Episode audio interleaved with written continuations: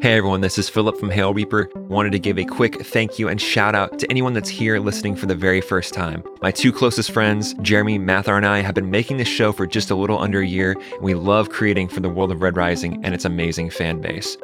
Today's episode was a little different than normal. We had Pierce Brown, the author and creator of the Red Rising saga, on with us, but it still carries a lot of the same familiar energy that we bring to each and every episode of Hail Reaper. Wanted to also give a shout out to Janelle, our strawberry sovereign. You're going to hear her voice on this episode today, and she was wildly instrumental in getting this episode to happen. She is also our social media handler and our project manager. She does so much for us, and we are so thankful for her. Last but not least, a spoiler tag. Books one through five are on the table, so be warned.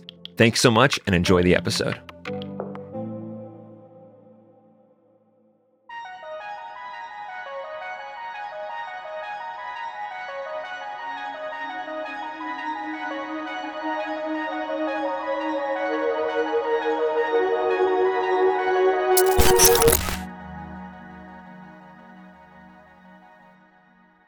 Hello, everyone. Welcome to Hail Reaper. My name is Philip, and this is my good friend Jeremy. What's going on, dude? This is my good friend Mathar. Hello, Philip. And then also, this is my new friend, author and creator of the Red Rising saga, Pierce Brown. How's it going, Pierce? God, I sound really cool when you say it like that. um, what's up, man? Thanks for having me on. Thank you for coming on. This is a treat. Oh, my pleasure. I, I you know, perused a couple of your guys' uh, episodes, and I love the production values and some of the Thanks. stuff gave me tingles on the arms, like the intro. I love that. And then I think there was a tag on one of the episodes that uh, Janelle forwarded me, which was like really Nice. good uh, rendition. Which which episode was that, Janelle? I'm not sure. I think it might have been either the Tactus eulogy or Ares. The Tactus eulogy. Oh, I got Yeah. all like you know emotional and shit. That's the Yeah. favorite, yeah. Oh yeah, it's a great moment. Thanks for checking that out. I would have never guessed you would have listened to anything we've done, honestly. So that's cool. you know, you have to stay away from the reviews and all that shit. So, but sometimes like someone sends you something, you're like, I'll click it. And then I was like driving along and I listened to like three episodes and and I think there was some negative talk and I'm I'm gonna re-listen and find out which one of you it was. okay. I actually have something to get to right off the top. This is pressing information. I know that you wrote Desert Son. You're a big Star Wars fan. I've heard you talk about it many times. Oh gosh, yeah. And this is a conversation I've always wanted to have with you. And it's, we all love Star Wars. We all grew up on Star Wars. And I know I'm going to guess that we all have the same favorite movie. So let's talk about Attack of the Clones for a little while. Oh, jeez. oh, the sand gets everywhere. no, I'm kidding. Uh, that's maybe my least favorite movie of all time. I'm not even joking. I just, I can't. What's up there, man. Well, have you seen Bats with a Z? I- oh, no, I have not seen Bats with a Z. That would be your least favorite movie of all time. I rented it in Blockbuster. I wasted my hard R. We were allowed to get PG 13 only, and I wasted my R movie on Bats with a Z. Can you tell us what happens in Bats with a Z, real Yeah, quick? give us like the, the elevator pitch. Yeah. There's bats, Okay. but with a Z. Use your Are they- imagination. are they it's honestly angry? that. It- It's like it's like yeah. Even even when I was ten years old, I remember them shooting backwards with a nine millimeter at this like you know horde of bats. And there's like if you have like a ratio of one bullet to a thousand bats, you're not making a dent. So it's like, what are you shooting at? You know. it- but Red Rising came about from basically me disagreeing with things. So you know, this Yeah, is yeah. Uh, bat. Maybe I'll do my own bats next time. We'll figure it out. There's not a bat in Tinos that we ever see, I don't believe. So I'm sure I you were you like bats this. in Dark Age. Yeah, well, actually true. The yeah, I milk forgot about that. Wings. Yeah, Yeah, yeah. yeah, creepy little gross Okay, guys. so you brought yeah. in that inspiration and just put it into Gotta your bring trilogy. bats. Your- Yeah, I did. Thank you, mom, for letting me rent bats. we uh we goof on stuff like we goof on Lost, we goof on some Star Wars stuff, but I Oh, I'm wanting to see bats now, just based off of this very brief conversation. I gotta check it out. We'll do a Bats podcast and Pierce can be a co host. Oh, dude, Pierce, It would would you, be yeah, you should come back for a bats one. Think about the sound effects you'd get to use. It'd be the worst podcast ever created. Would it be, or would it be the best? You know, it could be the Dogecoin of podcasts. Touche. Touche. this could be something. We're onto it there. Pierce, we have a segment that we do like to do. Basically, we, we have a Discord community. Mm. It's centered around Red Rising. We just it's like all of your super fans and like one little place online that uh, that also listen to our podcast. And we have one homie in there. Uh, his howler name is Fractal. And each week he gives us this really amazing question to chew on. And it's like always centered around uh, your universe. And the question he asked this week I thought was a really good one. And I'd love to hear your answer to this because I think you could have a really interesting one Okay. is that um, so here's the setup for it You're a rich silver, gold, or a duke or duchess of the syndicate, or perhaps you're a famous warlord. Either way, you have a collection of prized relics that you've bought, earned, or stolen. It can be razors, paintings, sculptures, or artifacts. What is your ultimate prized possession? You know, this kind of, I guess, uh, goes parallel well with the discussion I always have with my friends. Is like, you know, why would you ever want to be a gold? Wouldn't you want to be a silver and just not be in the power games? So I'd stay away from razors. you know, Yeah, yeah. you just don't want it. You, you never know when like an ancestor of Akari is going to show up and just gut your security team, and that you know, be a waste of money and all the healthcare payments that I'd have to make. You know, Mhm. I mean, we put money into that fund for a reason, but I don't necessarily want to go through it in one day when an Akari relative comes and destroys everyone. So I think I'd go with paintings. Oh no, no, no, no, no. Uh, carved creatures. I would have Ooh, there you go. a A good answer. yeah, yeah. I'd have a menagerie. A collector. I'd have a menagerie of carved creatures. It's like um, Aladdin. that are yeah, yeah. They're like the most esoteric creatures ever created. So it's the things that make griffins look like run of the mill puppies, and that would be very cool. That's some boozy ass shit, dude. Some That's boozy the ass shit. most bougie answer. I love it. and, and if, if I was writing that in, of course, there would be that character who would be having his dinner party, and he'd be bragging about his items Oh, yeah, and yeah. stuff. And then one of the creatures from his menagerie would, uh, you know, smell the blood on someone's finger when they cut Oh, their uh, hummingbird eggs the wrong way, and then would descend and kill the dinner party. Yeah, How Yeah, small are the hummingbird yeah. eggs? Like that could be like they've got to be like they're really super small. micro. Yeah, really small, huh? Yeah. So easy to cut them the wrong way. Yeah, I have like a mental image of Lilath eating hummingbird eggs in the grossest way possible, and I just I can't knock it out of I my love that. I love that. No, and, and you know, she's a character that doesn't respect life. So I thought, what's you know the kind of the most fragile life that we can uh, sympathize with? And so hummingbird eggs. God, And it's she's so eccentric. It's so it's so great. So you're, you're the. John Hammond, uh, the most lovable villain of your own universe. It's perfect. I mean, for a long time, uh, for you have no idea how many drafts I did trying to find a moment where there were hummingbird eggs left on a table, and someone pieced together who the queen of the syndicate was based off that. And I, you know, it just didn't work out that way because. But I was like trying to work it in so much, just because, just for the, the the about that ten percent of the readers that would catch that. But it just didn't work because I I had to uh, press down Mustang's sections in order to uh, really expand some of the martial stuff you see in Dark Age. Otherwise, it would have been 1,200 pages. So Yeah. we didn't get the If noir Mustang, I, detective I- mystery. I would allow it. yeah, well, maybe you might get uh, you might get excerpts from this this next book because like just uh, the parallel timeline stuff, you know, because there's so much that goes uh, sometimes uh, down on the page that doesn't get into the book, and I think like now we're in a universe where you can share that kind of stuff.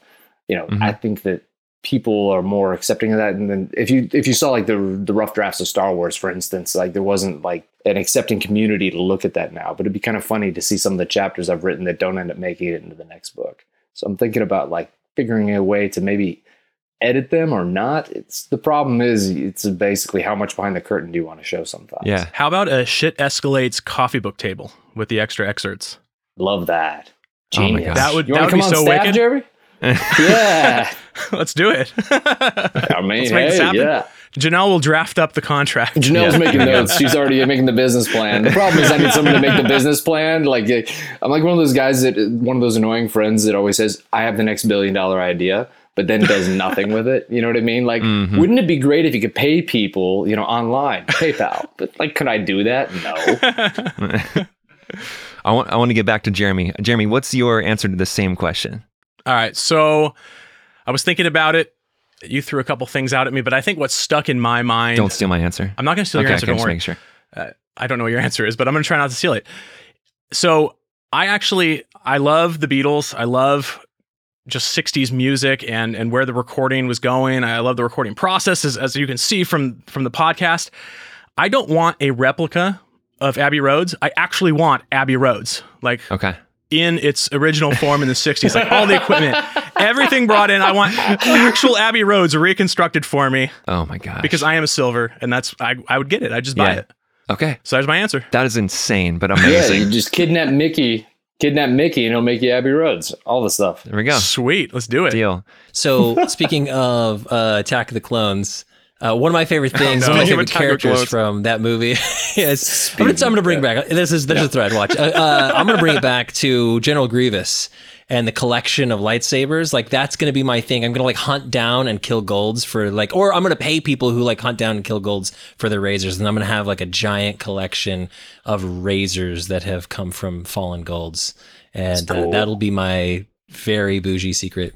That should be a character. Yeah. That's great. I mean, yeah, I just got I got beat. That's Just great. call me after. We'll talk. It's a Yeah, high piece up for yeah. So. Break it down for me. Yeah. follow up on that, Mathar. Is there one specific razor from uh, maybe a fallen uh, soldier that you would like? I, I got to have that one. Or I want that one in this collection.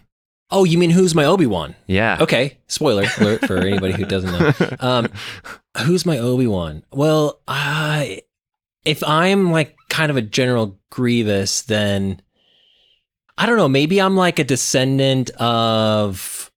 Maybe I'm a descendant of Ragnar's, and so it would be like the descendant of like, a, like a Grimmus. Maybe I don't know. I could see Valdir Unshorn getting a little Oh, dude. unhinged and going Yeah, and doing yeah, that. Like, yeah. I mean, one of the things that the Obsidians do, uh, I don't know if I actually made it into the last book, but in this next book, they fuse the uh, sigils of the golds they kill onto their armor.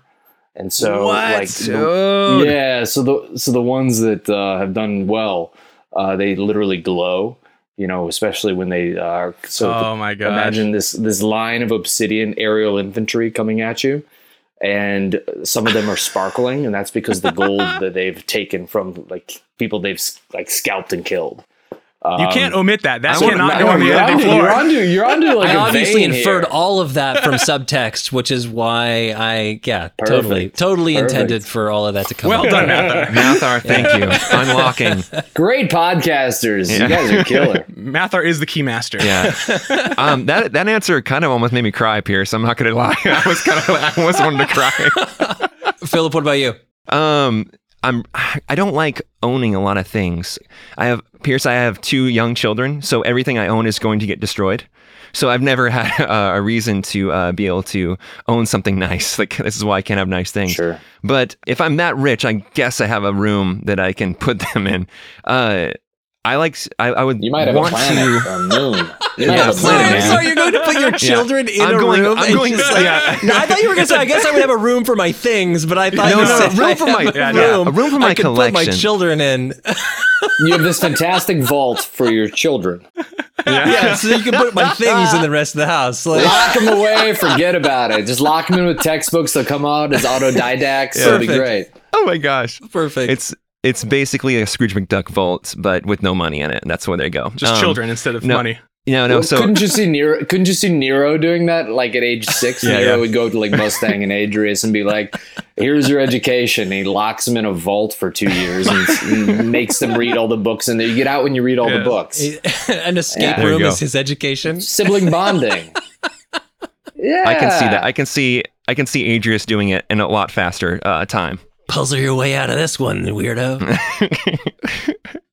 Um, okay, Mathar, to answer the question, I'm sorry. Uh, I want to go and get like a bunch of vintage, like old vintage Fender bass guitars and like just Telecasters and Stratocasters and just have like old 1960s. Like, I'm gonna steal one of the guitars from Abbey Roads. By the way, I'm I'll just gonna take. one. Yeah, I'm just gonna take one. Yeah, um, one. but like specifically like old bass legends like uh, James Jamerson and like uh, you know I'll get like the violin bass like I'll which is not Fender but Paul McCartney's uh, violin bass. I'm just gonna go like full on sick bass collection from the 60s. So that's my that's what I'd want. Love it. Yeah. Those would sound terrible. What's up? It sounds so bad. it sounds so bad. Mathar, I'm glad we stayed in universe. These cats can have their guitars What? and shit. No, What? don't worry about Mathar, it. Nah, jumping nah, it's on my cool, man. stuff? We know who the real fans are. We know who the real Oh. fans are. It's chill. We routed. Oh. oh man, I failed the test. Welcome to my new podcast. Mathar and Pierce are the new hosts of uh, Yeah. Hail Reaper. Okay, well we'll see you guys later. We're resigning. Yeah. Thanks, guys. Great. Nothing will get done. It'll just be rabbit holes. Rabbit holes. It will. all the It way will. down. It's truly. no one will come with a plan. It'll just Oh, fall and apart. also it'll Okay. never get published. Like no one will ever see the thing. True. We'll just have videos for ourselves, Mathar. It's, you're completely right. Actually, if I didn't have Jeremy, I wouldn't get anything done. So That's my Yeah. personality too. yeah, dude, There we go. we're the fun ones. Yeah, Mathar, I'm coming back at you on this though. Like later, later today, I'm coming back at you on this for saying my idea was boring. So I don't know how. I didn't say Yeah, that. you- I you- you implied your idea was boring. you Pierce is the one who trashed said it. it. technically you implied Yeah, it. this is trashed This on is it. true. I said it. I thought your room for your children was really cool. That seemed way more like a gold. Like Pierce can make fun of me. Pierce is the guest. He's allowed to make fun of me. So you're you're supposed to be like one of my best friends. This is this doesn't work. So I might not get invited back, you know, but Yeah. um, that's no, I, yeah, come back whenever you like. Uh, shout out to Fractal for that question. If you want to throw us an answer, you can find it on Twitter or Instagram, or you can join the Patreon. Patreon.com slash Hellreaper and get involved in all of our community happenings. We're going to go ahead and take a quick break, but when we come back, we're talking about one of our favorite scenes from the first trilogy. See you in a second. Hail Reaper is brought to you this week by Torigian Law. If you're seeking legal counsel or you're in a situation that you're not sure how to handle, Torigian Law might just be the answer. They offer a free consultation to assess your situation because not every attorney is the right professional for the job. The great thing about Torigian Law is that there's no doublespeak, no confusing language, no upfront commitment. It's just a conversation with someone who wants to understand what you're going through and help you get to the next step. Getting started is easy. Just call 559 627 5399 or visit TorigianLaw.com on the whole net. That's T O R I G I A N L A W.com. No matter the circumstance, we all deserve peace of mind. So stop sitting with the uncertainty and get the advice you need today. Once again, that's T O R I G I A N L A W.com or call 559 627 5399. Torigian Law. The advice you need minus the BS.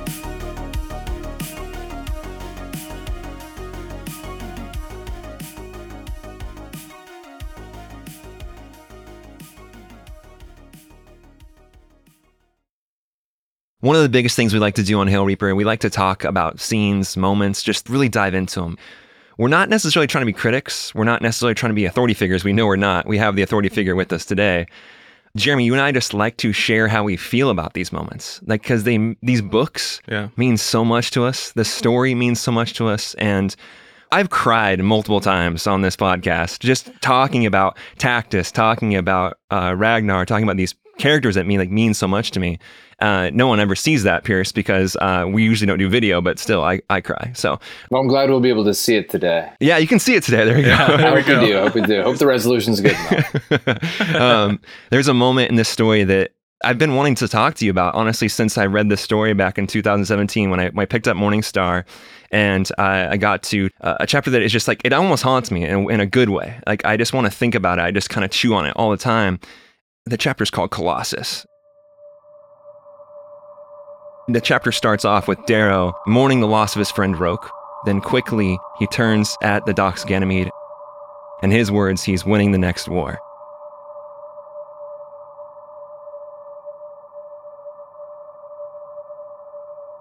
When I reach the sparkling gem that is Ganymede, I bring the Colossus parallel to the monument of industry they've built in orbit at her equator.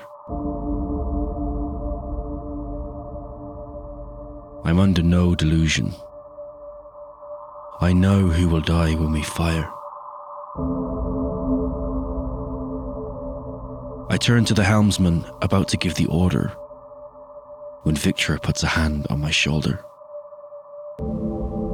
Share the load, darling. This one's on me.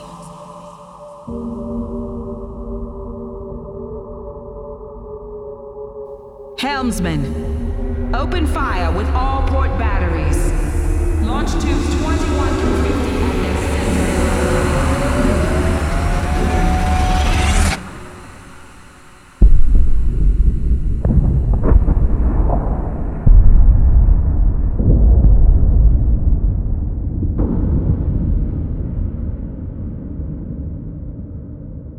Together, we stand shoulder to shoulder and watch the warship lay ruin to the defenseless dock.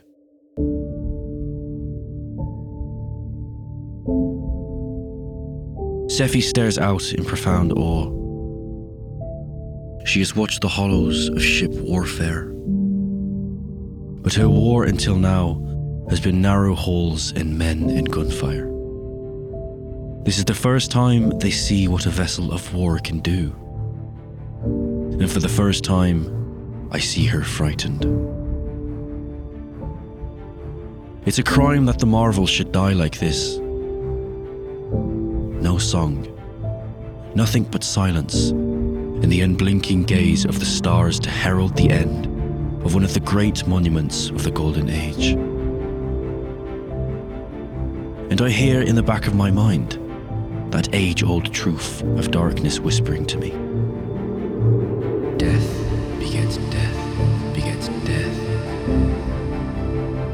The moment is sadder than I wanted. So I turn to Sefi as the dock continues to fall apart. The shattered bits drifting down to the moon, where they will fall into the sea or upon the cities of Ganymede. The ship must be renamed. I would like you to choose.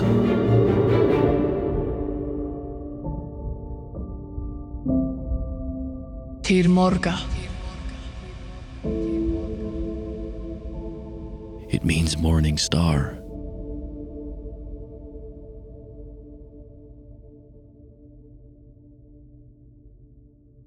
This part of the story has massive ramifications for the present and also for the future of your story, Pierce.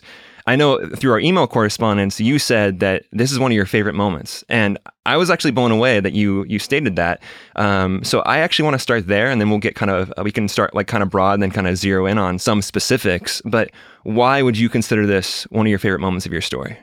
I suppose it's because I remember exactly what I was channeling when I created the moment. Uh, I was remembering a World War II book that I'd read, um, Hmm. which had talked about Patton's urge to press the war all the way to Moscow. And there was a big push, um, 1945 and 44, to use the atomic weapons, you know, to scare the Soviets, but then also to do a uh, basically to continue the Western Front all the way to the gates of Moscow. And Patton was urging that we needed to win the next war before the first one ended. Mm. And often, the, a lot of the wars in history have been started by people trying to predict the future and trying to establish the momentum, or I guess maintain the momentum that they've gotten in one war, mostly because it's so hard for societies in Europe for war. And, you know, with uh, tension over hanging over your head, why not do it when there's a vulnerability in the enemy? And I thought it spoke a lot to the blood begets blood begets blood that Lorne Alarcos uh, taught Darrow or told Darrow, and which is a recurring theme throughout the series. So in many ways, it is Darrow accepting, uh, Darrow's accepting a world where war is his future. I think, and it is a tactical decision that I think is consistent with his character throughout, but is perhaps also a flaw in his character particularly considering the events that I knew were going to unfold in Iron Gold and in Dark Age and thereon. And it seemed to me a great moment to take characters like Romulus and the, the, the Raa family are very uh, easy to like compared to, I think, the other Golds. And when Darrow violates the trust that he has with them, it violates a little bit more the reader's perspective of Darrow particularly with the low color cal- casualties that are um, created during the event. But that speaks in a lot of ways to what I think Darrow is. You know, Darrow, I created the character simply because I'd watched too many films and read too many books where the hero had won and then turned his back on the villain, only for the villain to lunge up and try to stab him, and then the Mhm. hero to bat his blade away and then kill the villain. So you get the emotional satisfaction of killing the villain without the, or the catharsis really, uh, without the uh, moral weight uh, being thrust on the hero. And you see that all the time in Bond films. And I think that's kind of a cop out. And that's one of the reasons I created Darrow, who is a character that makes decisions which th- he doesn't run away from the moral ramifications of his decisions. They, they Yeah. do fall on him and sometimes also fall on him in, you know, a real world way beyond just the realm of morals. And I wanted to see that in a character. So it's exactly who Darrow is always. It's, you know, um, those moments of mercy that he also has, which come back to bite him in the ass. So he always has to make a you know, quick calculation. Is it worth it? And for me, that was an important uh, moment for him to kind of decide who he was in the future, if that makes sense. No, I think it, it totally makes sense. I, I think as a follow up, I see this, I guess, as the first time we really see Darrow kind of rationalizing a really questionable act. There's definitely things he's done. You know, he's not perfect by any means, but this one could really be viewed uh, two completely different ways. But I know in interviews and in the past, you've talked about Darrow as an unreliable narrator in a sense. Mm. So I'm wondering if, like, is this the first time he's really rationalized something, or has he actually done it in the past? But we're just getting like the the good side of it. We're not actually seeing that that discourse in, inside of him. I think it may be the first time that we see him rationalize something on this scale. Um, we see it again, you know, in the uh, the the Battle of Mercury, and he decides to do something different than he's done in the past, which signals a character growth with not, you know, amping up the storm gods to such a level Mhm. that they create the catastrophe that would win him the battle. Mhm. But I think it's the first time that it really crystallizes in a moment in the series because every other kill up until then is pretty much a uh, decision.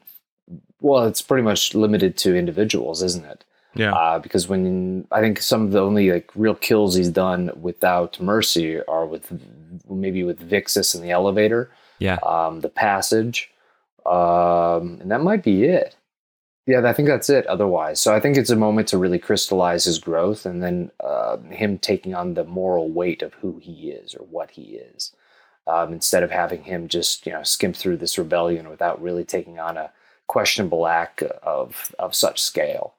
I struggle as a Darrow fan, like a huge Darrow fan, like the podcast being named after him, like kind of like just the the lies, like wiping the blood off the knee, putting on his face, going in the hall display, changing the pattern of his breath, and just like saying, you know, like, oh hey Romulus, like I'm still pressing for the bridge, I'm not even there yet. It's it's it's a weird look for a character that I I love so much, but at the same time, I feel like it. I've heard you say this. Um, I love this, by the way. You said that like Darrow is part uh, Gryffindor and part Slytherin Mhm. to go to, to Harry Potter world, Yeah, and I, I think that's really important to have that dichotomy and to and to show that. it's very accurate. And this is the one time that you get this moment where it's just like he could be seen as a villain. Is this the first time? I love what you're saying, and I think you're 100% right. But I think I wrote that moment for uh, readers like you, readers who had excused Darrow's earlier duplicity because he's been slithering through a big ch- chunk of Golden Son. Think about how he treats Mustang. Think about how he treats all of his friends. Think about what he does to Roque before, you know, he does the Civil War instigation at the uh, the gala. Darrow has always, I mean, he's a, he's an infiltrator. He's a slave who's pretending to be one of the masters. And what affinity would he have for anyone in the rim? This is his first time there. So I think in many ways, the moment exists in order to make that question. Because I hope it, when you would reread like the first and second book, that you would see him in a different light in some of his moral acts that he does or doesn't do, and see a bit more of that darkness existing within him. Because I think it's always been there just on a smaller level. Mm-hmm. The Morning Star is about power. You know, it's like what happens when you finally have the power. And Darrow meets out his justice in a way that's, you know, I'm, I'm glad you put it out as like, he was thinking about it in a calculating way, which is then echoed by the Ash Lord later on, a rational transaction for Rhea, right? And the Gold thought it was a mm-hmm. rational transaction to neuter all of mankind. So it's part of Darrow's kind of like understanding as, you know, as he gets more power, it's not about individuals, it's about the hundreds of thousands, right? But at the same time, he's still doing what he's always done Mhm. you know and in many ways he's not he's not actually doing anything worse than he's done because now, he, now he's not like you know tricking and uh, confusing and betraying uh, main characters like virginia or maybe a cassius you know with uh, the julian scenario um, so i think a lot of it has to do with the emotional attachment you have onto certain uh, aspects of him because you probably thought that darrow is almost like it goes against the dream of eo what he's doing right so he wouldn't do it yes. Mhm. but Darrow's a guy that accepted early on he's a good man, he's gonna have to do bad things. And so I think mm-hmm. that's how he justifies it. I actually like really appreciate this because it seems like what you're saying too is that you're not so concerned with people's uh, vantage point on what who Darrow is. Like you just want you want people to be able to like interpret that themselves. I want people to look at it. Yeah. Yeah, I, I interpret it one way, and then I'm sure other readers are interpreting it a completely different way. And I, I actually really appreciate it because I think a lot of creators and authors are so protective of their main protagonist, and they're trying to like kind of coddle the audience to make sure that they still like them. And then make a boring ass main protagonist because of it. I think It happens all the time do. though. it does, and it's just that moment I told you. You know, is is that the villain laying there on the floor and then has to stab the hero at the end, and the hero gets to kill him. That's bullshit because there's no choice there, and everything exists in a story to give a hero a choice, and that choice reflects their growth, and you get to see how Darrow's mm. changed. You know, would he have done that in the first book? No, you know, I don't think so. But by the third book, I just spent I've spent a little time on the message boards back then. I don't do it anymore.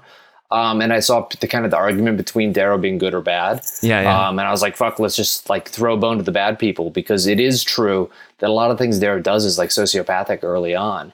And I feel like a lot of readers didn't challenge it because it was okay because he hated the characters he was doing it to. yeah, exactly. So, you know, let's give characters to do it to who, who it's not okay to do it to yeah. um, and see if they ring, say the same message. And that that conflict you're feeling is exactly why the scene exists. and that and you made us like Romulus. You created this like cool like and Seraphina's there and it's just like chill. Yeah. It's like hey, let's have a peach or a nectarine or whatever it was. I can't remember now. And like Yeah. let's kick it. And then um and then all of a sudden it's like oh man like uh no he's gonna freaking like rail that dude's whole infrastructure of his society. It's like oh like oh that's that's Because honor is not what you say; it's what you do. yeah And when you read this next book, you'll see why it all happened. nice. We're uh we've been really jammed by the way that Romulus quote. Like Which one? Mathar jam the the honor is not what you say, what you do. It's like you know, it's the idea of like it's not what about what you read. It's not what you. It's it's Mm. all what you do. When he says that to Roque, Because everything you read, everything you say is just you know, like the culmination of you is in what you do, right?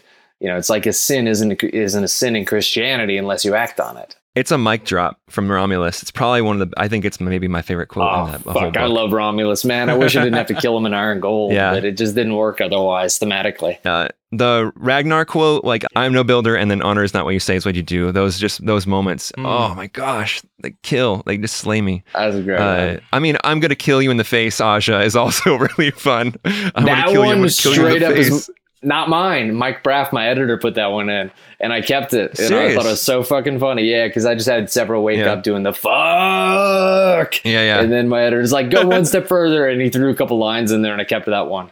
That's, That's so good. good. Yeah. That was that's all. That's a really good line. I mean, I had such a ball writing that scene. Yeah, it was great.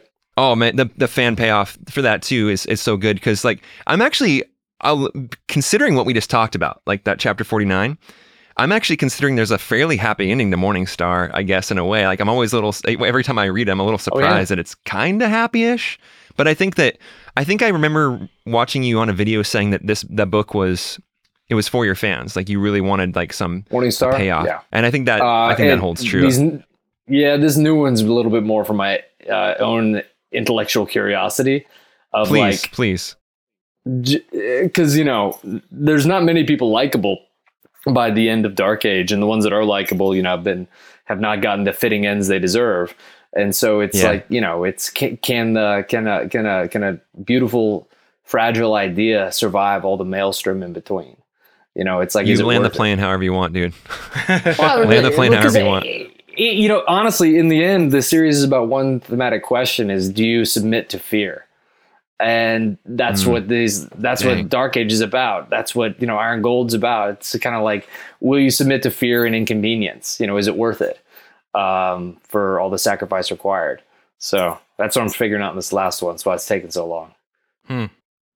Yeah, that's cool. Take as long as you want. yeah, it's cool. We're, we're patient. thanks, guys. Yeah, Uh, ho- hopefully, it won't be as long as uh, some cats, but we'll figure it out. Yeah, you talk about that evolution of, of Darrow in a sense, and it's like, you know, even looking back at, at Golden Son, I'm reminded of this situation where Karnus, you know, rams the ship into his, and he talks about hundreds upon hundreds of of low colors dying, and he actually criticizes Karnus and, mm-hmm. and calls it just a game. But I, I mean, I personally like I'm not going to defend Karnus by any means. I'm not a Karnus fan, but in this one instance, I will because it's not just a game. Like uh-uh. Karnus is reconciling a blood feud and to this society that's so much bigger than a stupid game like, like he's risking his own life to try to take out darrow in this moment but it's funny how he sort of marginalizes that with Karnus on the individual level but then gets put in a position where he's risking more lives and he suddenly is okay with that like, like he makes that quote unquote quick calculation Yeah. and part of that has to be human lives right Mm-hmm. Mm hmm. And I think it's a case of Karnus knowing the rules quicker than Darrow did. Mm. You know, and over the course of Golden Son, I think he gets taught the rules a bit more. Interesting. I like that. Um, that's cool. So, any final thoughts on this scene, Jeremy? Or you want to throw anything out there? Oh man, I could go for a while, but we gotta Go we gotta it, call it quits sometime, Yeah, right? you can no take a swing. Yeah. I got some time. All right. I guess for me, when you said that you were re- uh, kind of channeling Patton, it really unlocked something. It, it made a lot of sense because that really is what we see Darrow in his development here. And it's, I guess, once you said that, I, I sort of saw it as, as a pivot point uh, in a sense, Mhm. because you have Darrow kind of originally, right, screwing up his relationships with with Roque and and really just he just botches stuff up bad, and he's continuing to learn. And then, like you put it, you know, this is the kind of the first time he has that that large army. I mean, even if you kind of look back at uh, at Golden Son when they're lying in the mud on the Iron Rain, it's like he's lamenting the, this loss of gold life actually um, to a great degree. Not the obsidians he brought with him. Yeah. Yeah, and it's like, but now he's taking the Colossus and like obsidians are piling up. Gray snipers from Roque are like picking them off and making piles out of them, and it's like, and he suddenly is like squaring himself with that and growing. A, I guess you could like, right? It's different views, but you could say he's like growing as a person uh, and learning that these casualties are just a necessary part of it, and his understanding kind of has ramifications as a father and even as a husband in the second trilogy.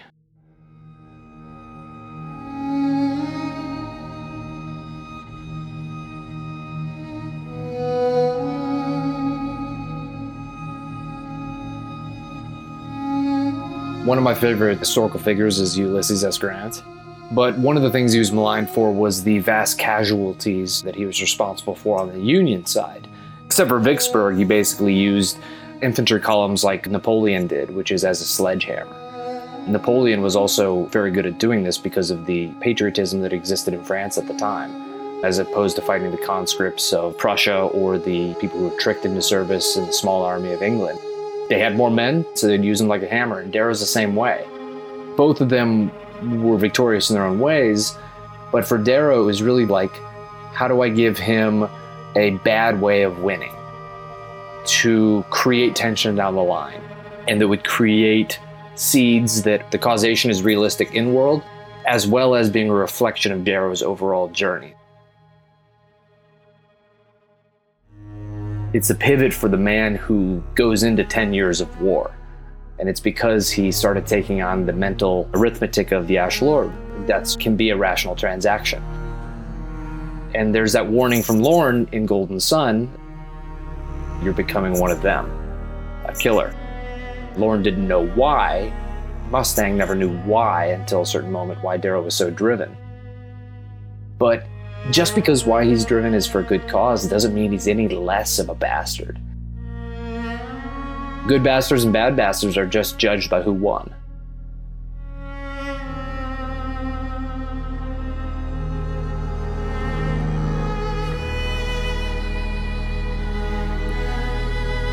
I only want to tell an interesting story. For me, it's the tragedy of Darrow in many ways. But I think a lot of the fun tragedies in the world are based in success.